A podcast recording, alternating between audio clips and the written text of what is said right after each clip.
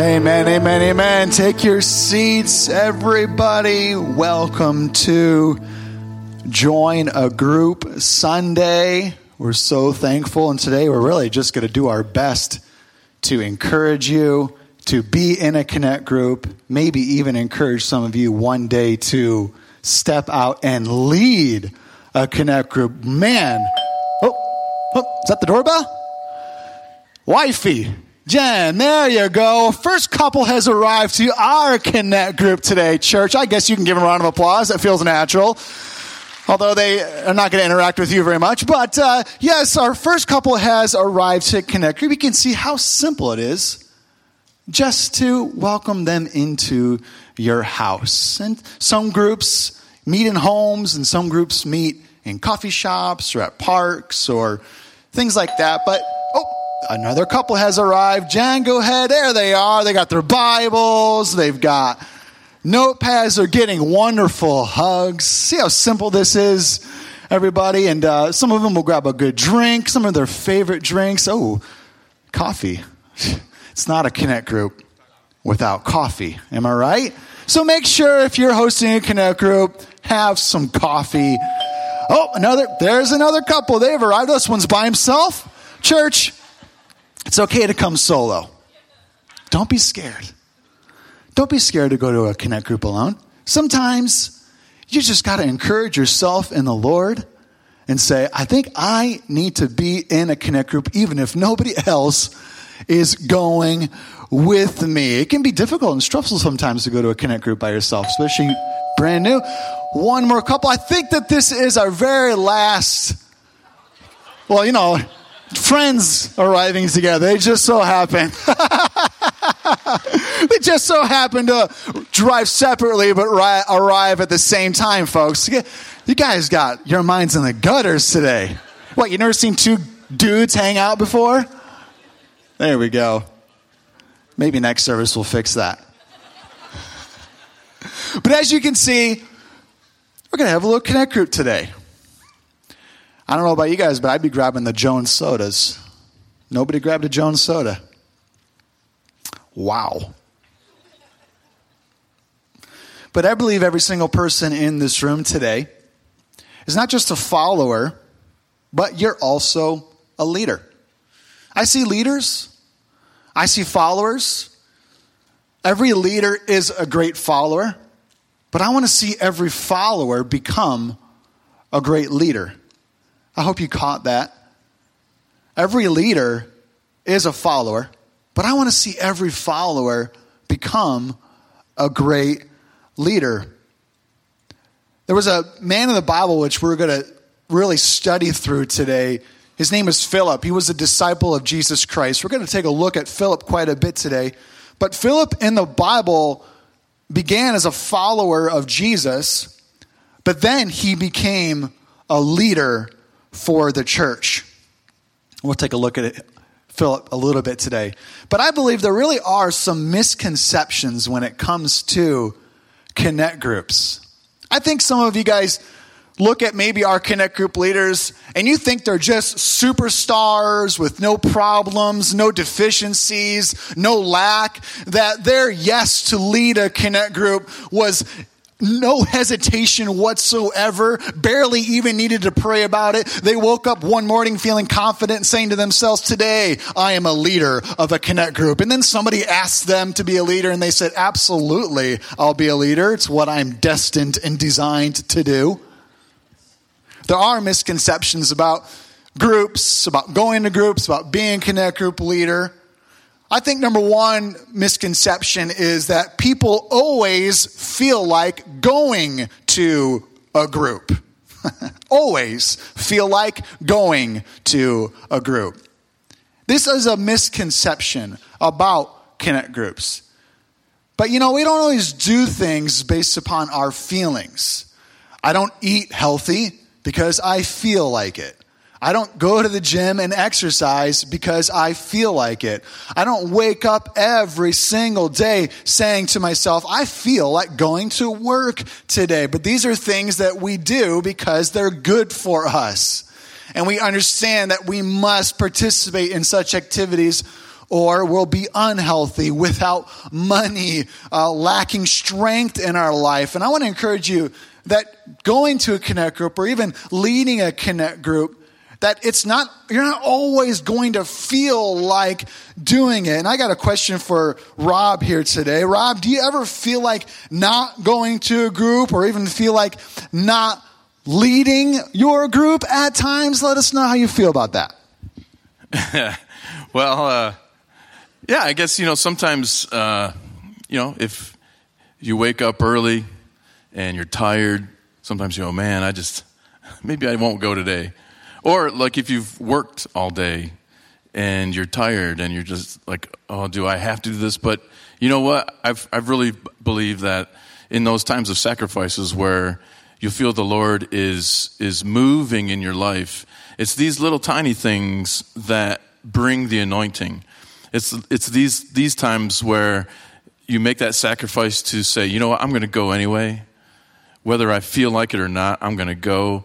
And those are sometimes the best ones. Do you guys believe me when I say that? Those are the best ones. It's just like coming to church. You come to church, you say, oh, I'm tired, but I'm going to go. And sometimes those were the best moments in church. You know, and same with Connect Group. Those are the best Connect Groups where the Holy Spirit is just moving. The worship is just moving. The word is just touching your heart. So it's a sacrifice, Pastor Luke. I really believe that. Sometimes you don't feel like going, but that is where uh, the Holy Spirit can move. You know what I mean?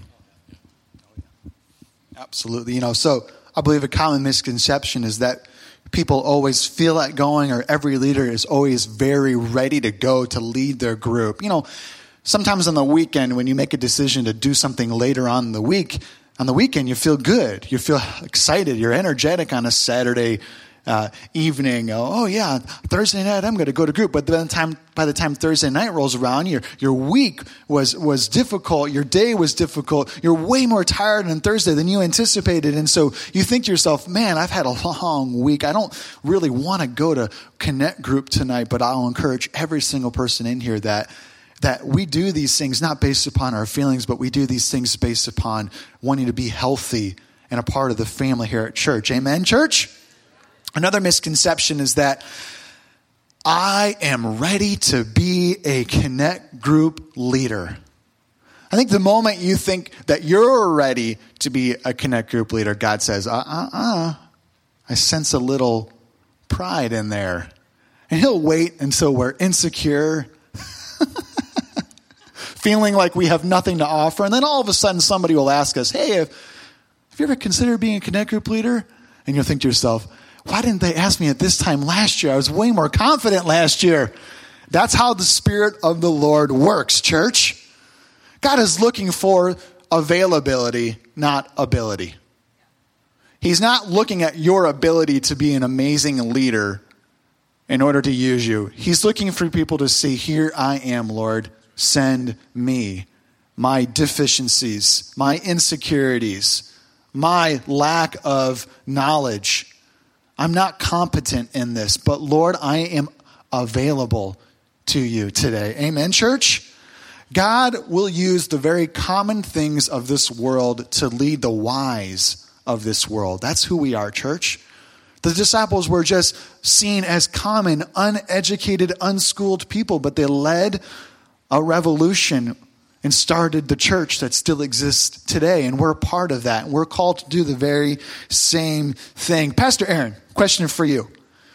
When you started leading a group, did you personally feel qualified to be a Connect Group leader? Uh, no. not not at all.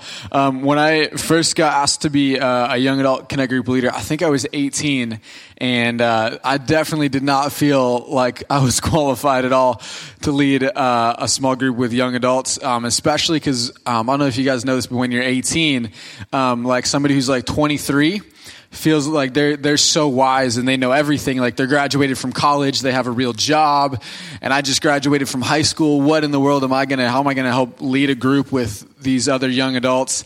Um, but I just said yes anyway, even when I didn't definitely didn't feel qualified. And man, it's been awesome to see. You know, that was maybe six years ago, and to, so to see what God has done in the different connect groups that I've got to be a part of over this past past six years, just because I said yes. Kind of like Rob said, that sacrifice, even when I didn't feel qualified. Man, it's been awesome to see what God has done and how God has worked in those groups, and also worked in my life, even uh, because I said yes, even when I did not definitely did not feel qualified. You see, these are just misconceptions. That these aren't just superheroes who lead groups, but they're just normal, everyday people who were brave enough to say yes.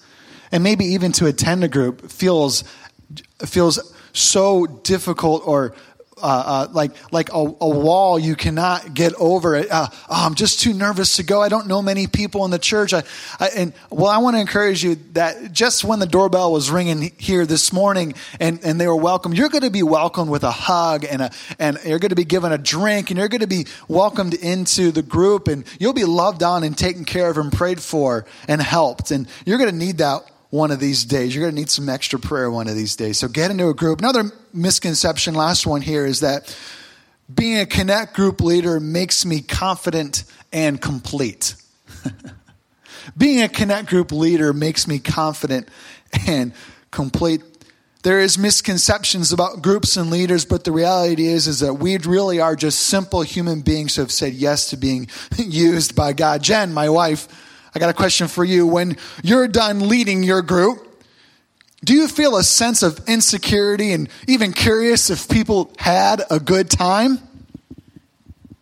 Yeah, I think anytime you step out and say yes to the Lord and do something new, your flesh is right there battling you, doubting yourself, feeling insecure. And I'll even say that even before your connect group meets, as you're inviting people, you're wondering, is anybody going to show up?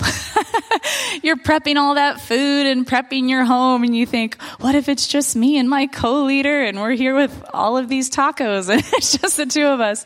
So you even have doubts and insecurities before anybody shows up. And then as you're preparing your lesson, you know, you're really passionate about the, the word that God is stirring in your heart and you think, oh, am I going to be able to deliver this? You know, the way that, you know, are they going to receive it the way that it's stirring and the way that the Lord helped me to receive it? And so you can absolutely battle some insecurities. And I remember recently I heard um, just a really respected leader. In fact, they're a leader of leaders and they, they coach and they mentor and They've been in ministry and leadership for decades.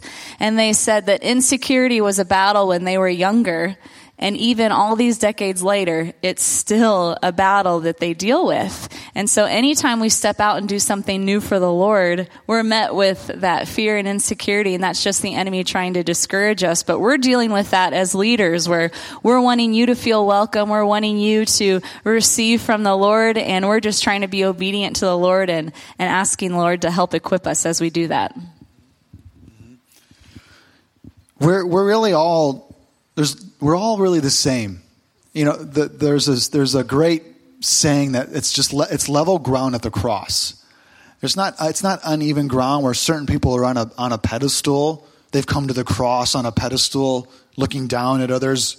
You know, oh, I am your leader. Huh. You know, no, we, we all are, are here on level ground. And I, I just want to encourage even people today that, that you're, you're, you're, you're nervous about going to a group because you just see people maybe that, that are further along than you. And boy, they, their, their prayers seem eloquent and wise. And you're so new and, and you're, you're insecure even about stepping into a home around people who have been Christian for maybe 20, 30 years I want to let you know that we're very humble and we understand it's level footing at the cross. And we had a beginning just like everybody else. And what we needed at the beginning was somebody to welcome, welcome us into the, into a family. And we're going to do the same for you because we sense that at our beginning stages too. So we want everybody to be in groups and everybody to feel like they want to be in a group. But there was a man named Philip in the Bible he was a follower of Jesus. And so we're asking everybody to, to get into groups and to become followers today of Jesus and of followers of the discipleship process here at Cornerstone Church. But also, he was not just a follower, he was a leader among the church. We're, every single one of us are called to be followers and we're called to be leaders at the same time. And I believe every single person in this room is not just a follower, but you're also a leader. Let's look through the book of John a little bit today. John chapter 1, verse 43, listen to the, this verse. John 1, verse 43 says, The next day, Jesus decided to go to Galilee. He found Philip and said to him, Come, follow me. So Jesus gets Philip.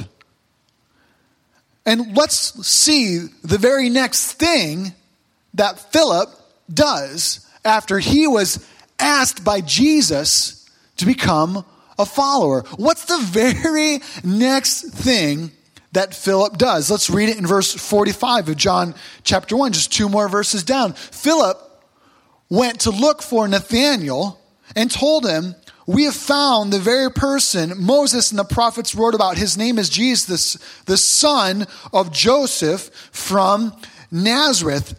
I believe that those who have been found by Jesus should go out and find someone else themselves. See, Philip was found by Jesus, and then he went out, he went out, Philip went out and found Nathanael. And followers of Jesus are finders of people. And I believe Philip initially here went after his best friend. That was his initial response after the Savior had found him.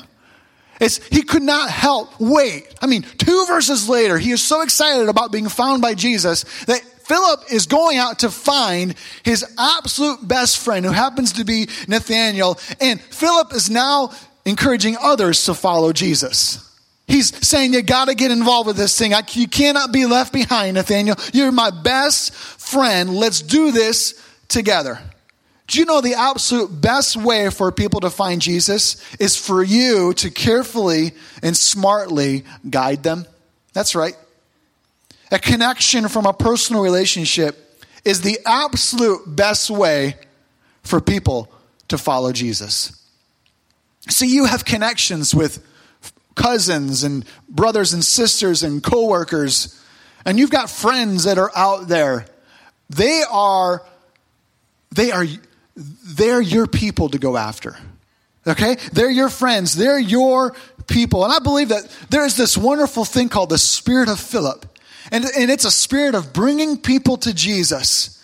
And I pray we all can get hold of it uh, today. Let's continue reading in verses 47 and 48. It says, As they approached, Jesus said, Now here is a genuine son of Israel, a man of complete integrity. How do you know about me? Nathanael asked. I believe, I believe with all my heart that when Jesus asked Philip to be a follower, he saw Nathanael too. That, that he, he was, Jesus was strategic and getting Philip, knowing Philip was going to get Nathanael, that Jesus wasn't just going after Philip with the, but he had seen Philip's friend too. And you see, when Jesus invites you into the kingdom, he doesn't just see you, folks. He doesn't just have his eyes just solely fixed on you. Does he? Yes, he is solely 100% fixed on you, but he is also 100% fixed on your friend too. And that he'll pull you into the church knowing that you're going to pull somebody else into the church too. We're not supposed to do this just solely alone with this independence all around us. And some people will follow Jesus because their friends follow Jesus.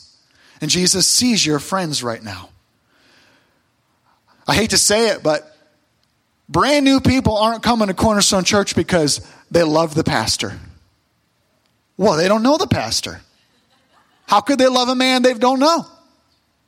So, why are they stepping into Cornerstone Church for the very first time? Because they love you. You see? We can only do so much from the pulpit, but you have a reach beyond what we can do. People aren't coming to Cornerstone Church because they love the music minister. They don't know the music minister. They're coming to church because they love you. Let's get a spirit of Philip in this place today that says, I am a connection to the house of God, and I'm going to bring my friends to church. This is how we influence the world Cornerstone Church. You've got to find your friends. So Philip, first of all, goes after his best friend, and then he goes a little bit further beyond that inner circle. Let's read in John chapter 6, a little couple chapters over, verses 5 through 9 this morning. John 6, verses 5 through 9 says, Jesus soon saw a huge crowd of people coming to look for him. Turning to Philip, he asked, Where can we buy bread to feed all these people? He was testing Philip, for he already knew what he was going to do. Philip replied, Even if we worked for months, we wouldn't have enough money to feed them. Then Andrew, Simon Peter's brother, spoke up. There's a young boy here with five barley loaves and two fish. What, but what good is that with this huge crowd? See, I believe that Philip, along with Andrew and Peter, went around looking for people that I call interested people. See, these are people outside of our circle of influence, but they're very much interested in the things of the Lord.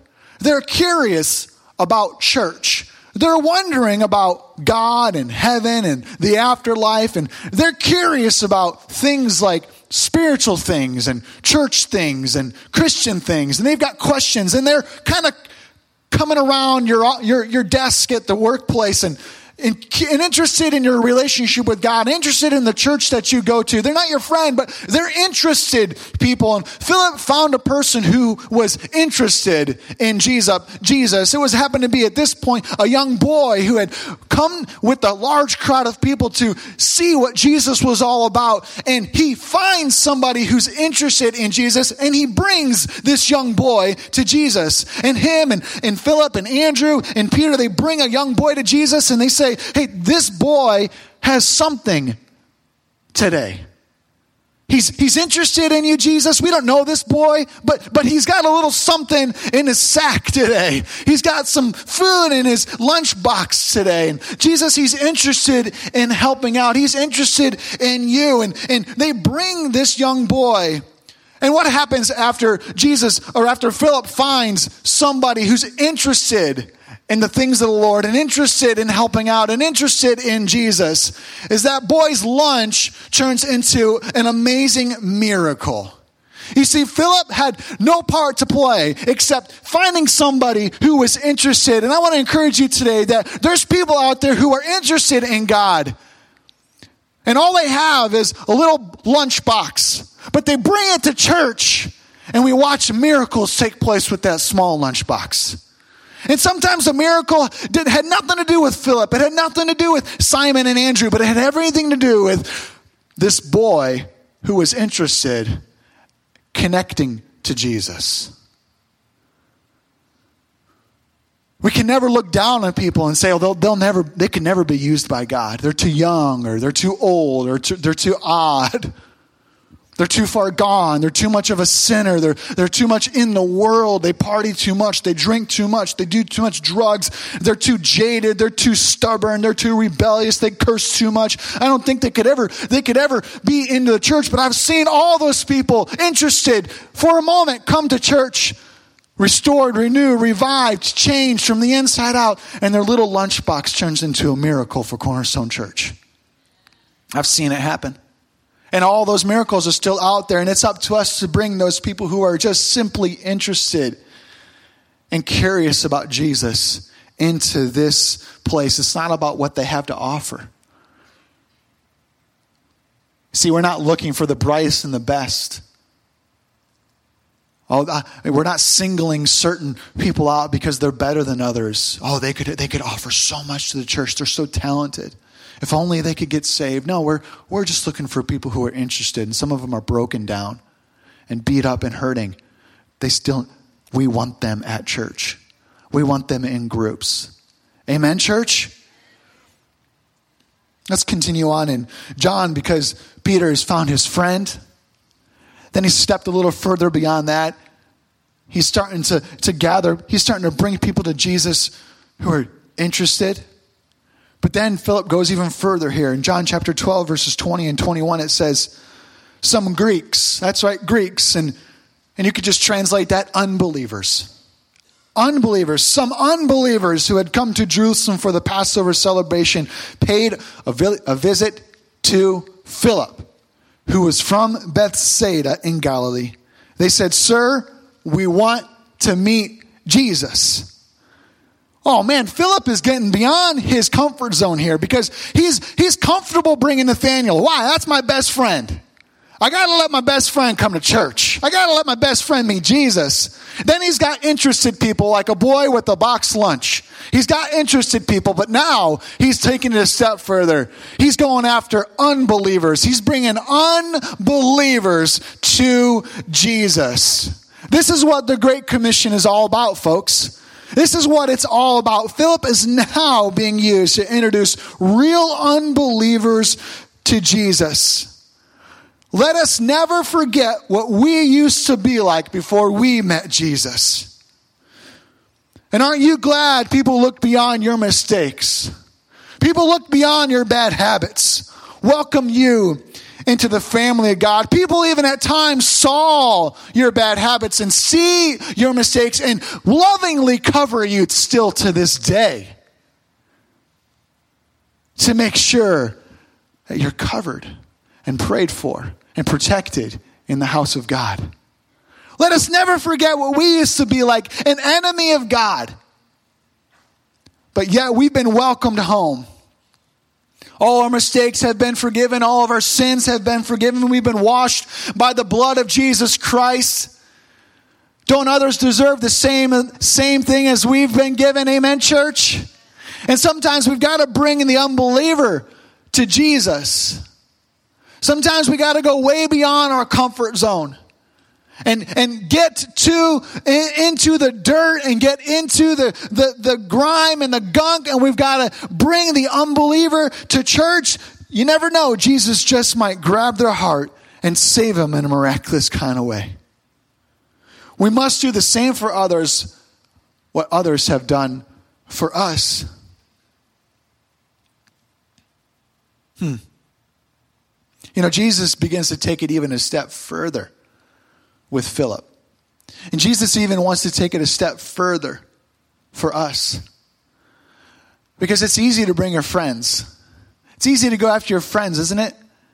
It's easy to convince your friend to come over to the house and hang out, watch a game, eat some food, play some games, have a bonfire, drink coffee. That's easy. And it's, it's really kind of easy to get, to get people who are interested. There's, there's, there's camaraderie amongst interests.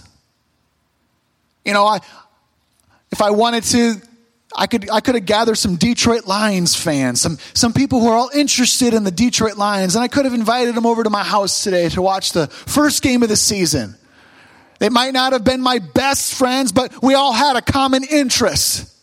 That, that's kind of easy to say, hey, you're, you're interested, you, you smell good, come on over to my house. You know, you you want to watch the football game with me today? You, you like the Lions like I do? You, you, why are we so dumb together? Let's just do it together. Why do we like the Lions so much? But let's just, we're all interested. Let's just, we're all suffer together. Let's do this together.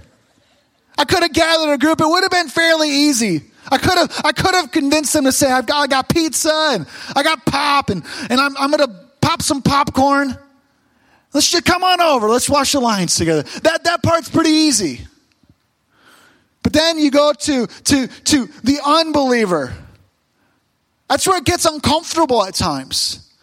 To have somebody walk into your home who's an unbeliever, who's, who's skeptic, who's a doubter, but curious at the same time. To welcome them into our home, to the, into the family, to give them an opportunity to learn about Jesus, to believe upon Jesus. Wouldn't that be amazing? Wouldn't that be wonderful? The testimonies you could say. We're getting, people are getting saved at our group. People are getting filled with the Spirit at our group. People are getting free from addictions and bondages at our group. Pastor, it's amazing. This truly is what the Lord desires. Amen, church? But to go beyond that, there's another, there's another stretch of people beyond this circle and further out beyond this, it's called our enemies. Our enemies. You know, back in the first century here, the enemies of the Jews were Samaritans. Jews believed Samaritans to be filthy people. As a matter of fact, a Jew wouldn't walk through Samaria because they didn't want the dust from the town on their feet. That's how that's how weird they were about it. That's kind of that's kind of that's kind of wrong. Uh, that's a real horrible way to look at a whole group of people. And they would, because they didn't want the dust of Samaria on their shoes, they would walk miles out of their way around the town to avoid Samaria. Huh. But Jesus led a Samaritan woman at the well to salvation by telling her about himself, revealing to her about her past, letting her know, i I know all about you Samaritan woman at the well. But I want to tell you all about me too. And he led the Samaritan woman at the well to salvation. Huh. Did you know that this, this, this event that took place at the well with this woman offended the disciples? That they, that they see Jesus talking to a, Samaritan woman at the well in the middle of the day by himself, and they're offended that he's, first of all, talking to a woman by himself. They're offended that he's getting his own water. They're, they're offended that, that he, he's talking to a Samaritan woman. And I bet Jesus is thinking, if you only knew about her past, you'd be even more upset. Because this Samaritan woman, she was, she was a, a life full of sin and husband after husband after husband, and the man she was currently lived, was, living with wasn't even her husband at the time. Hmm. And then all of a sudden we see that Jesus tells this thing called the parable of the Good Samaritan. Ever heard this parable that you were taught in Sunday school?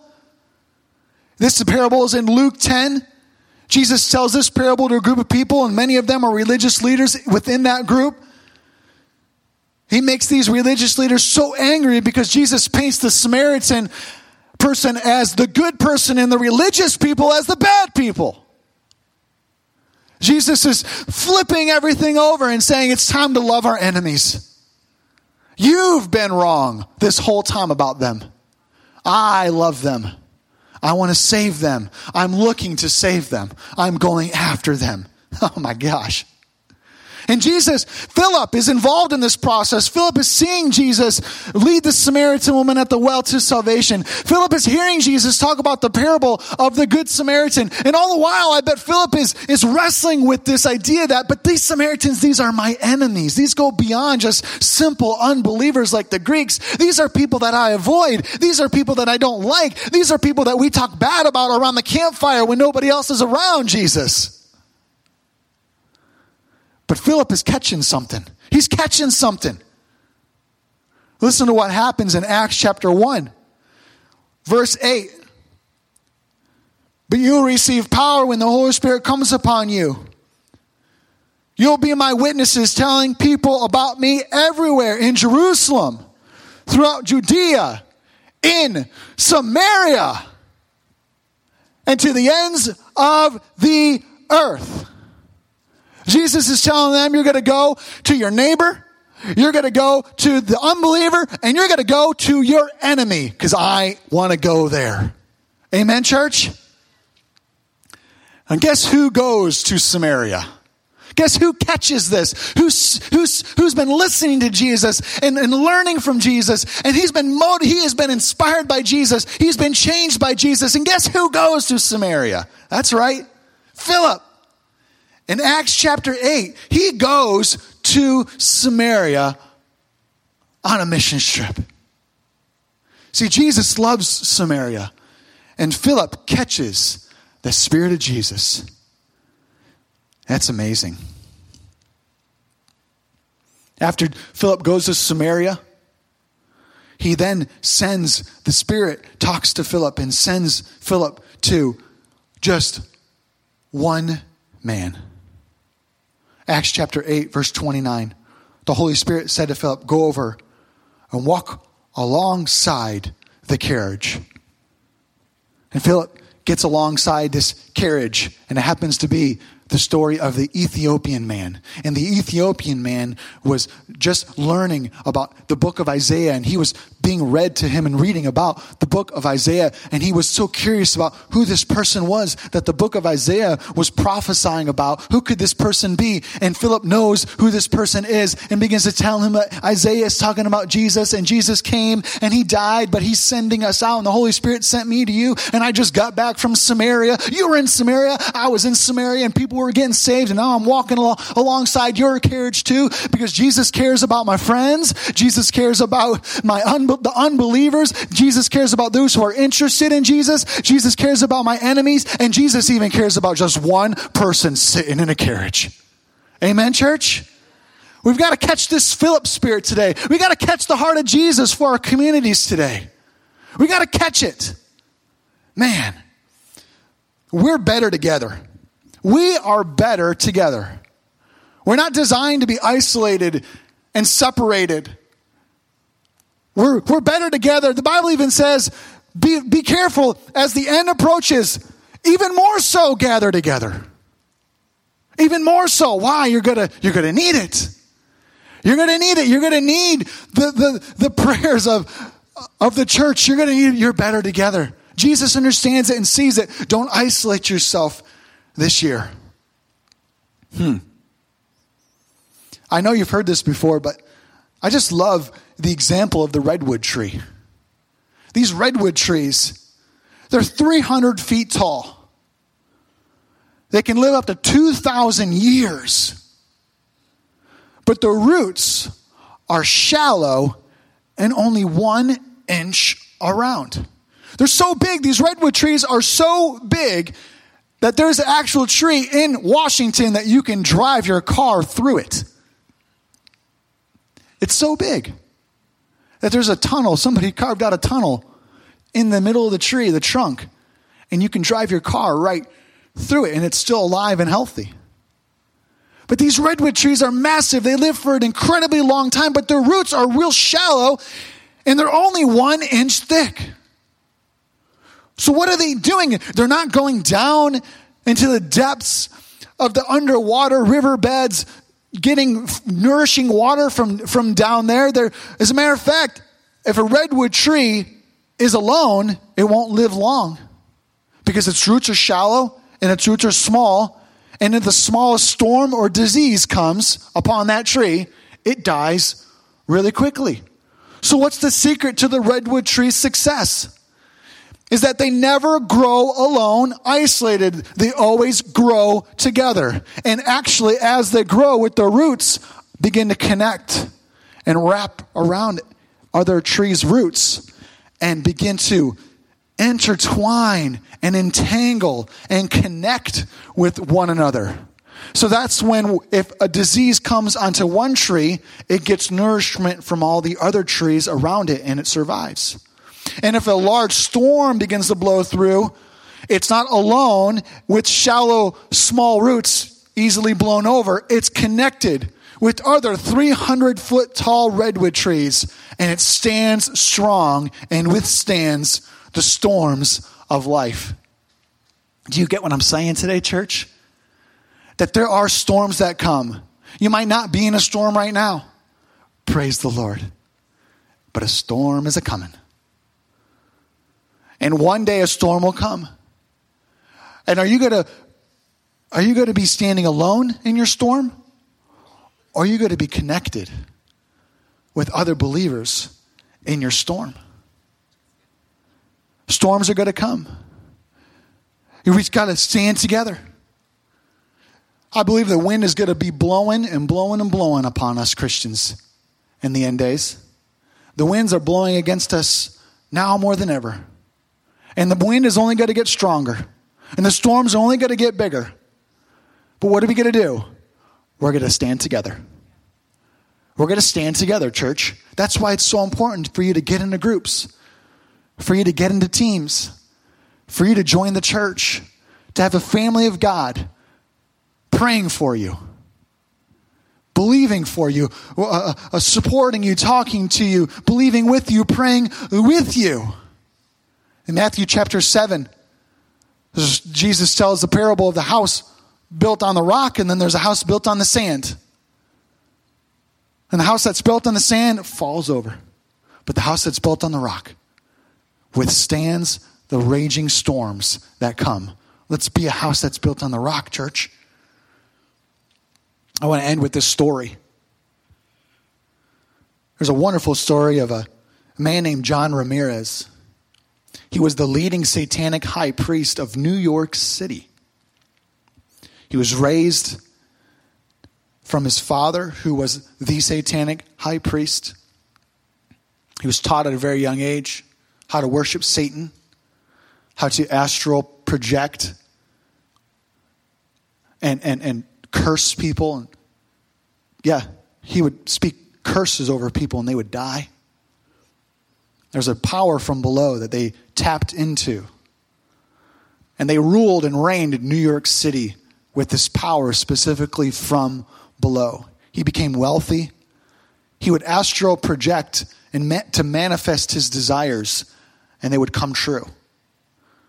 That the power of Satan was working within him to rule and reign in New York City, and he was the high priest of New York City. But John Ramirez got saved and is no longer a satanic high priest. And now that he's saved, he actually does interviews all over Christian television, all over YouTube, talking about his experiences as a satanic, satanic high priest and spending all night long astral projecting curses over apartment complexes and neighborhoods and communities. And he would declare that the wealth in that community would come to him and it would actually happen for him. Well, he's, he's, he, before he got saved, he didn't understand everything happening in the spirit world because he was only tapped into the darkness of the underworld. But every now and then he would be astral projecting and declaring curses over a neighborhood or an apartment complex in New York City. And he said that he would be doing this thing, and he said everything that he would do would be powerless. And there happened to be this, this glow around the apartment, or a glow, a simple glow around a, a neighborhood, or even an individual home. And no matter what he would do, he couldn't break the power over that apartment. And then all of a sudden in the spirit world, he would see that there'd be just a few Christians walking around the apartment complex praying. He would see the spirit world. He would see the activity of a Christian praying in that home. And no matter what he would do as a satanic high priest, he would fail with his curses. And this power that he would come against was stronger than him. And you know, that was one of the reasons that he ended up getting saved was because he encountered a power greater than his. And I want to let you know, church, that our prayers are powerful. And that when you prayer walk your neighborhood, it's not just for your home. That that prayer walk can cover an entire neighborhood. That if you live in an apartment complex and you're a praying mom or you're a praying dad or you're a praying teenager and you're in your closet praying, that the power of those prayers can cover your entire apartment complex. That when we pray in this room, our prayers are not just for me specifically, but my prayers begin to cover the church in general.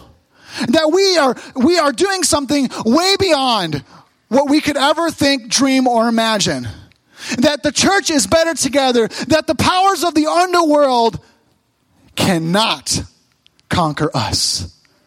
Cannot conquer us. Cannot, has no influence in this place. And I know what it feels like at times. Sometimes it feels like the enemy comes against you, doesn't it? Sometimes it feels like the enemy come, comes against your family, but I want to encourage you today that they have no power over you. And the power of a praying church together creates a strong community that can withstand the attacks of the enemy can grow through a depression, can grow through a recession, can get larger through something that the world, as the world collapses, the church will get stronger. I promise, church. We're better together. Amen.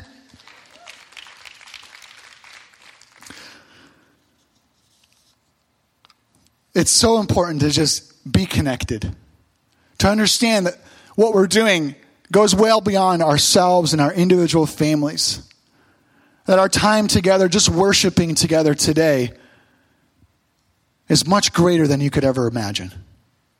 That our prayers that we pray today from 8:10 a.m. to 8:35 a.m. It wasn't just for the, the, the few that gathered, it, it covers the church today. That's why we do it. We're not ignorant to how the Spirit of the Lord works. And so today I want to encourage you to get in a group. And when you get into your group and maybe join a group for the very first time, be so encouraged and so excited to know that you're joining a community of faith that's going to pray for you, that's going to encourage you, that's going to be there for you, that's going to help you, that's going to visit you in the hospital when you're sick, that's going to bring you groceries when you need it the most, that's going to be there for you when you need them. Amen, church? Let me pray for you. Dear Jesus, I, I pray right now, Lord God, that, that the church, the church would respond. The church would understand the, the times and the days that we are living in. And they would begin to take it serious. Join a group, join a team, join a church, get involved, get connected, become stronger together.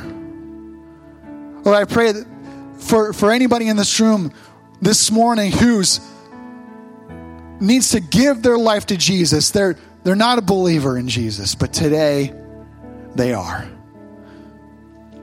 If you're in this room right now and you would love me to pray for you, to become a believer upon Jesus, to become a Christian, to become saved, would you right now just simply raise your hand and say, Pray for me, Pastor Luke? Pray for me. Anybody in this room? Say, Pray for me today. I want to give my life to Jesus. Oh, Jesus, we thank you for a group of believers. We thank you for a group that's better together, stronger together. And everybody said, Amen. Amen. I'll draw your attention one last time to your card.